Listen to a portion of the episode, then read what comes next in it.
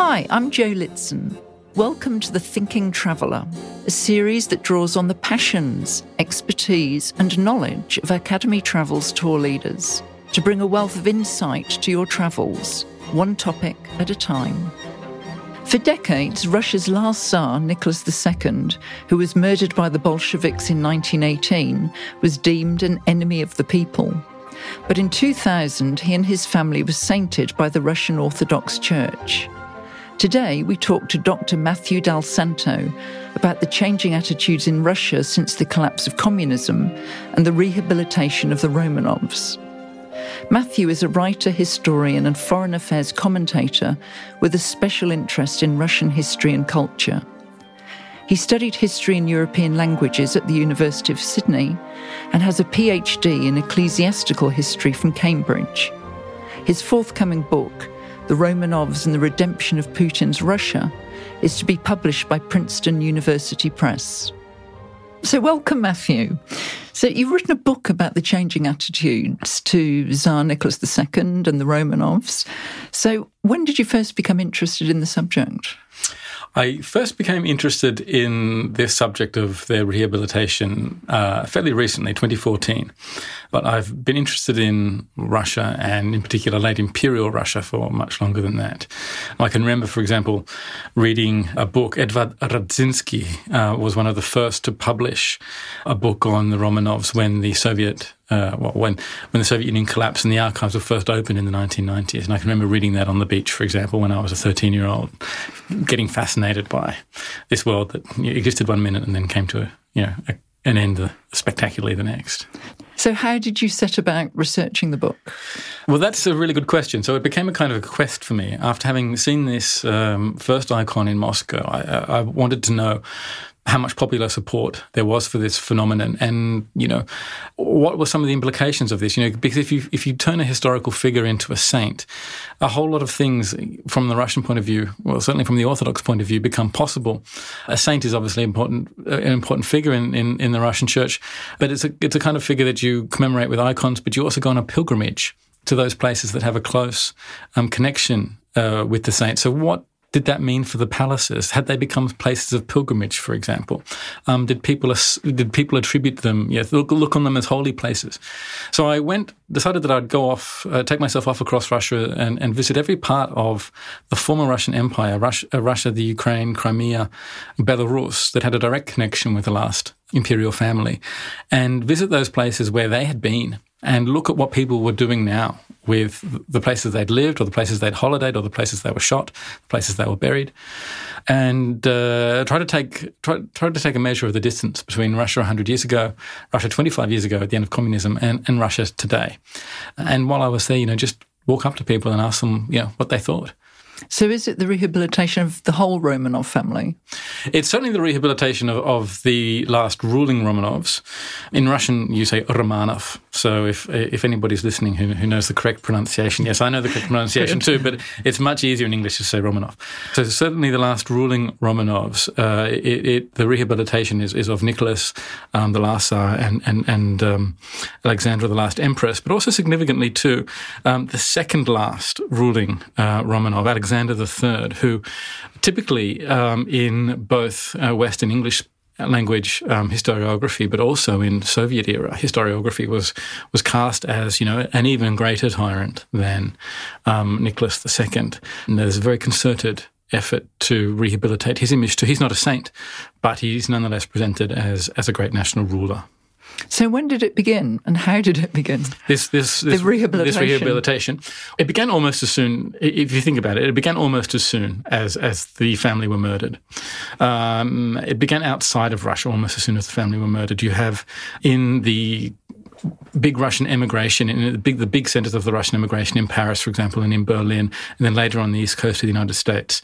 You have people who were once close to the court or whose parents were once close to the court starting to write very kind of laudatory things about um, these people and, and, the terrible things that had happened to them. This culminates outside of Russia in 1980, I think it's 1980 or 1981, when the Russian church, Russian Orthodox Church outside of Russia, declares them saints. Um, the Russian Orthodox Church in Russia at that time is an organization that um, is largely beholden to the Soviet authorities for the right to continue to operate. So it obviously doesn't take that step, and this becomes something that separates these two branches of you know, the Russian Church for um, the next uh, two decades. But finally, when once communism has collapsed um, in the in Russia and, and the Soviet Union has collapsed, um, the space emerges for um, the reconciliation of these two churches churches, in a sense, the kind of together they work out a new narrative of Russian history. Um, and so uh, within Russia, Nicholas Alexander, their children are canonized as saints in the year 2000, so fairly recently. So where does the Kremlin fit into all this then? Um, that's a good question, and one that I think um, I'm still puzzling over. I say that because there's there's there's a tendency in the West to imagine that everything that happens in Russia, every time somebody crosses the road, every time somebody turns the television on, they're doing it somehow at the Kremlin's command. Um, and it would be easy to imagine this as a purely top down phenomenon that somebody Vladimir Putin has decided that these people have to be rehabilitated. Um, uh, you know, on the double, everybody falls into line and um, starts singing their praises. I actually don't think it's that kind of phenomenon. First of all, because Russia isn't a country like that. There's a lot more room for people to um, form their own opinions, to express their own opinions, um, and you know to, to, pursue their own cultural politics in Russia than I think uh, we really realize. Um, also, because um, I, have seen with my own eyes the kind of popular support that this um, uh, you know this cult of the Romanovs as saints has. You know, people go on pilgrimages to uh, their palaces or to the place in particular where they were shot and buried in their thousands. They they walked through the night you know, for six hours in the rain from the place where they were shot to the place where they were buried out of, you know, a sense of great personal devotion um, to these people and their memories. And we're not talking about rich people either. Very often this is, um, you know, the, the, the, really the sort of the lowest um, or the lower end of Russian society. And people are doing this with very limited means, presumably because it means something to them. So where does the Kremlin sit? On uh, initially, I think it was purely an observer of a um, phenomenon that was taking place as these two parts of the Russian church. Um, and the Russian church is by no means a marginal institution in Russia. It's a really important thing. The country's leading um, cultural institution now that you know, the, the, Communist Party um, and uh, its dogmas have been um, discredited. It was part of the dance of these two parts of the Russian church to find um, you know, and as I said, a new narrative of Russian history together and find a way of of reconciling their differences. And at that stage, the Kremlin was an observer, but I think um, I think the Kremlin has always been. Um, uh, a generally supportive observer, but what the Kremlin hasn't wanted to do is estrange that fairly large proportion of Russian society that's actually still quite fond of the old Soviet times and uh, remembers Lenin as somebody who did do a lot of good for ordinary people, and that the Tsars did have too much money and didn't do the you know the right thing with it. Um, so the Kremlin has always had to play a kind of a balancing act. That they, the Kremlin today is a fairly conservative body, and they and the conservative ideals of you know an orthodox monarchy, in a sense, um, kind of find a natural appeal there. But on the other hand, the Kremlin knows that um, Russian society itself remains quietly divided between those who um, would have preferred there never to have been a revolution and there still to be a Russian czar on the throne, and those who are quite glad that there was one and, and, and look back with fondness on the Soviet on Soviet times, and, and those people who are who would actually kind of like to believe in both things at once. Okay, so you had in one of your papers that you wrote that in 2016 John Kerry met Putin. Yes. And he met him near a statue of Alexander II. That's right. Yeah. That's right. Yeah. So, I mean, Putin was endorsing that in a way. Yes. So, what. Um, Putin is very definitely endorsing that. So, what Putin very definitely endorses is the continuity of the of the modern Russian state with all previous historical embodiments of the Russian state. That, that there is one continuous Russian historical tradition that begins in Kiev in the year 980, and it goes all the way up today.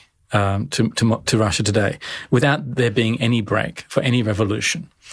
Um, so all of these all of these great rulers of the Russian past have to be integrated into the national narrative. And so you see, as a result, therefore, the restoration of a lot of things that would be familiar to people from, you know, uh, 100 years ago before the revolution. The restoration, for example, of the double headed eagle as the country's national symbol, the restoration of some of the guards' uh, uniforms from the old imperial regiments. They've been re- um, reintroduced as the uniforms of the, of the new um, uh, post Soviet Russian army. And uh, yeah, and, and, and with that, the restoration of a lot of monuments that were torn down between 1918 and 1991. Uh, uh, so monuments to former czars have, have gone back up. Um, and, and that's one of them. Um, that's even, even inside the Kremlin. So, what about Stalin? Because his reputation is being rehabilitated at the same time, and that yeah. seems so contradictory, yeah. doesn't it? Well, it's contradictory. Yeah, I mean, it's contradictory, um, but it's also, I think, part of the same general phenomenon, and, and that is that, you know, this is the the current generation is is the sec- the first or the second generation now. It's more than twenty five years since the um, collapse of communism, where people have been more or less free to make up their own minds um, about history, uh, where people have where the archives have generally been open, and where people have been uh, un- unhindered apart from you know their own language um, abilities to go and read what's written about the history in in, uh, in other countries. With Stalin, what's interesting is that the Romanovs were um, dismissed as tyrants, but but also to a large extent Stalin was. Uh, once Khrushchev um, came to power and there was a process of de-Stalinization, it became very very difficult in the Soviet Union to talk positively about Stalin. And one way of interpreting the, the, rehabilitation of Stalin, so to speak, now in Russia is not something that's been actually directed by the Kremlin, but it's what happens when the Kremlin stops people saying what they would otherwise um, have thought. And certainly for people whose um, own family history is bound up with the Red Army, you know, and, and in a country like Russia, there's a lot of them. People whose own family histories um, are bound up with victory over Nazi Germany Stalin is uh, a figure that you know that if, to a large extent they've wanted to talk about for a long time and haven't been able to. Also, I think in the context of Russia today, where you have the return, you know, a very, very un, unequal society where there are some very, very rich people at the top. Um, and um, although, yes, life has generally improved for most people um, materially, there, you know, life is still pretty tough in the bottom, at the bottom of Russian society. And there are millions of people who live that way. And one thing that praising Stalin allows you to do is say, look, here's a, here's a ruler who got really ruthless with the people at the top of society. And uh, this kind of popular praise for Stalin is actually, I think, also one way of giving expression to a dissatisfaction with the current oligarchy and some of the inequalities in, in Russian society. So there are museums now, is that right? Or exhibitions about Stalin? Well, this is what you read. And and um, you know I've read the articles in the New York Times and in the Independent and Newsweek and all the other places that talk about this you know astonishing phenomenon, um, museums, monuments. What has always struck me is that when I go to Russia, I struggle to find these things. Um, certainly in the middle of Moscow, you cannot find a statue to Stalin that hasn't been damaged. The only statue to Stalin in the center of Moscow is one that's had its nose knocked off and is in is in a park where they've put all the old statues that nobody wanted anymore. By contrast, when you go looking for this rehabilitation of the Romanov stuff, you find it in the center of Moscow.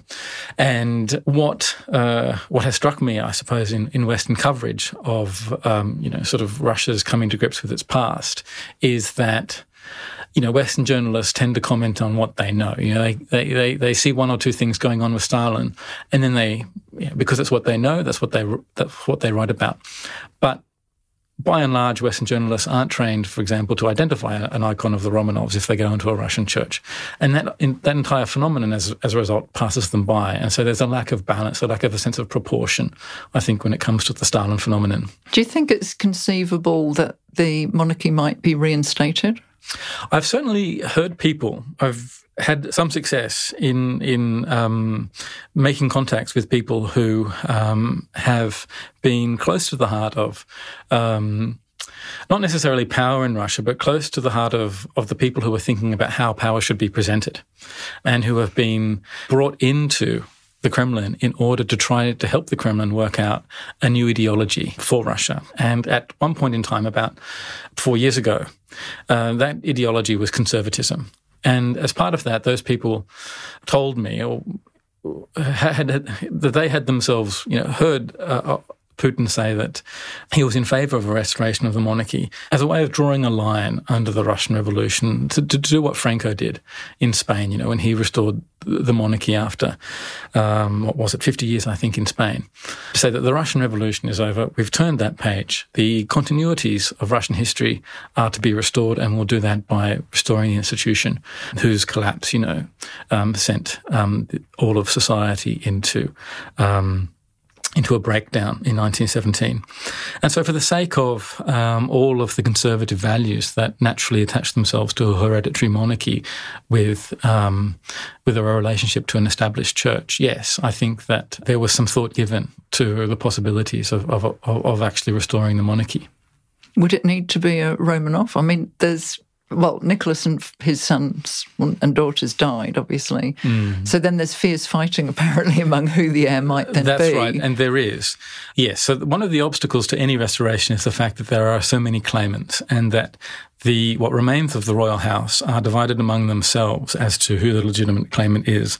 To some extent, the Russian Orthodox Church has helped the Kremlin here, the Patriarch of Moscow, um, without any question, the second most influential man in terms of oh, cultural attitudes, I suppose, uh, among um, the broad mass of Russian people. He endorsed a particular claimant as heir, in his words, not to the Russian throne, but to Russian history, which is as close to the throne, I think, as you can get.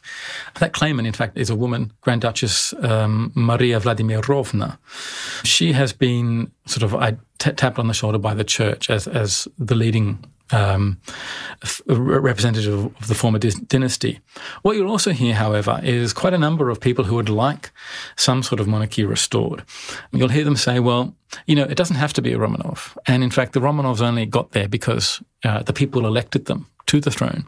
It was a Zemsky Sobor, which is the Russian term for an assembly of the land. It was an assembly of the land that elected the first Romanov Tsar in um, 1613. We, the Russian people, can do it again. I think that idea holds a certain amount of traction for a lot of people. I think, on the other hand, though, you shouldn't underestimate the extent to which Russia already has a czar.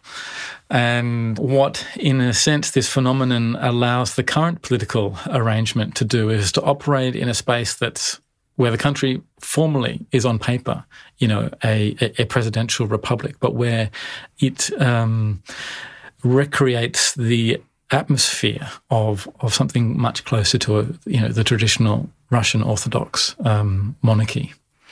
And yet, one wonders if that's going to change. You know, with the prime minister and the government resigning, and Putin's probably not going to stay president past 2024. No, no, and, and how how quite to interpret those recent changes, um, I'm still trying to figure out.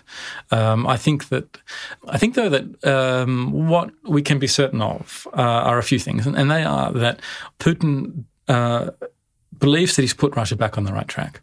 There's no question that the country is is economically um, much more pro- prosperous than it was at the end of Yeltsin's period, um, at the end of the 1990s, and that he's overseen a, a, dramatic improvement in, in the quality of life of you know most people, but that he also feels as though, and it's probably even more important to him in a sense, that he's he's restored the country's morale, he's restored a sense of patriotism. Restored to the country a sense of itself, partly by endorsing this phenomenon that we've talked this this rehabilitation of the wholeness of Russian history, and the retrieval of of a certain. Um, a conservative orthodox culture that has been intimately bound up with um, Russianness um, for centuries and of restoring that to a, you know a prominent place in Russian society. So whatever these changes, whatever his purpose was in instituting instituting these changes, it was certainly not to undo any of that. So I think the best way to look at those changes is is, is by the starting point is to say, well. Putin clearly means by this to ensure that his legacy is guaranteed, that, that the person who comes after him isn't able to unwind uh, his achievements so far and isn't able either to um, throw Russia back into a kind of cultural revolution where this conservative heritage is denied, and isn't, on the other hand, able to. Um, you know, his other big thing is Russian foreign policy. Uh, Russia is again an independent sovereign state, you know, a great power. This is how Russians look at uh, themselves. A great power um, whose interests have to be taken into account, um, and he won't want any successor uh, of his to be in a position of kind of surrendering any of that um, to the West. Great. Well, thank you so much. That concludes today's episode for The Thinking Traveller. A series brought to you by Academy Travel. To stay up to date with the latest conversations in this series, you can subscribe at Apple Podcasts, Google Podcasts, or wherever you source your shows. For more information on Academy Travel's tour programme, to read other interesting articles written by their expert tour leaders, or to catch up with them in person at a public event around Australia, visit academytravel.com.au. Until next time, I'm Jo Litson. Thank you for your company.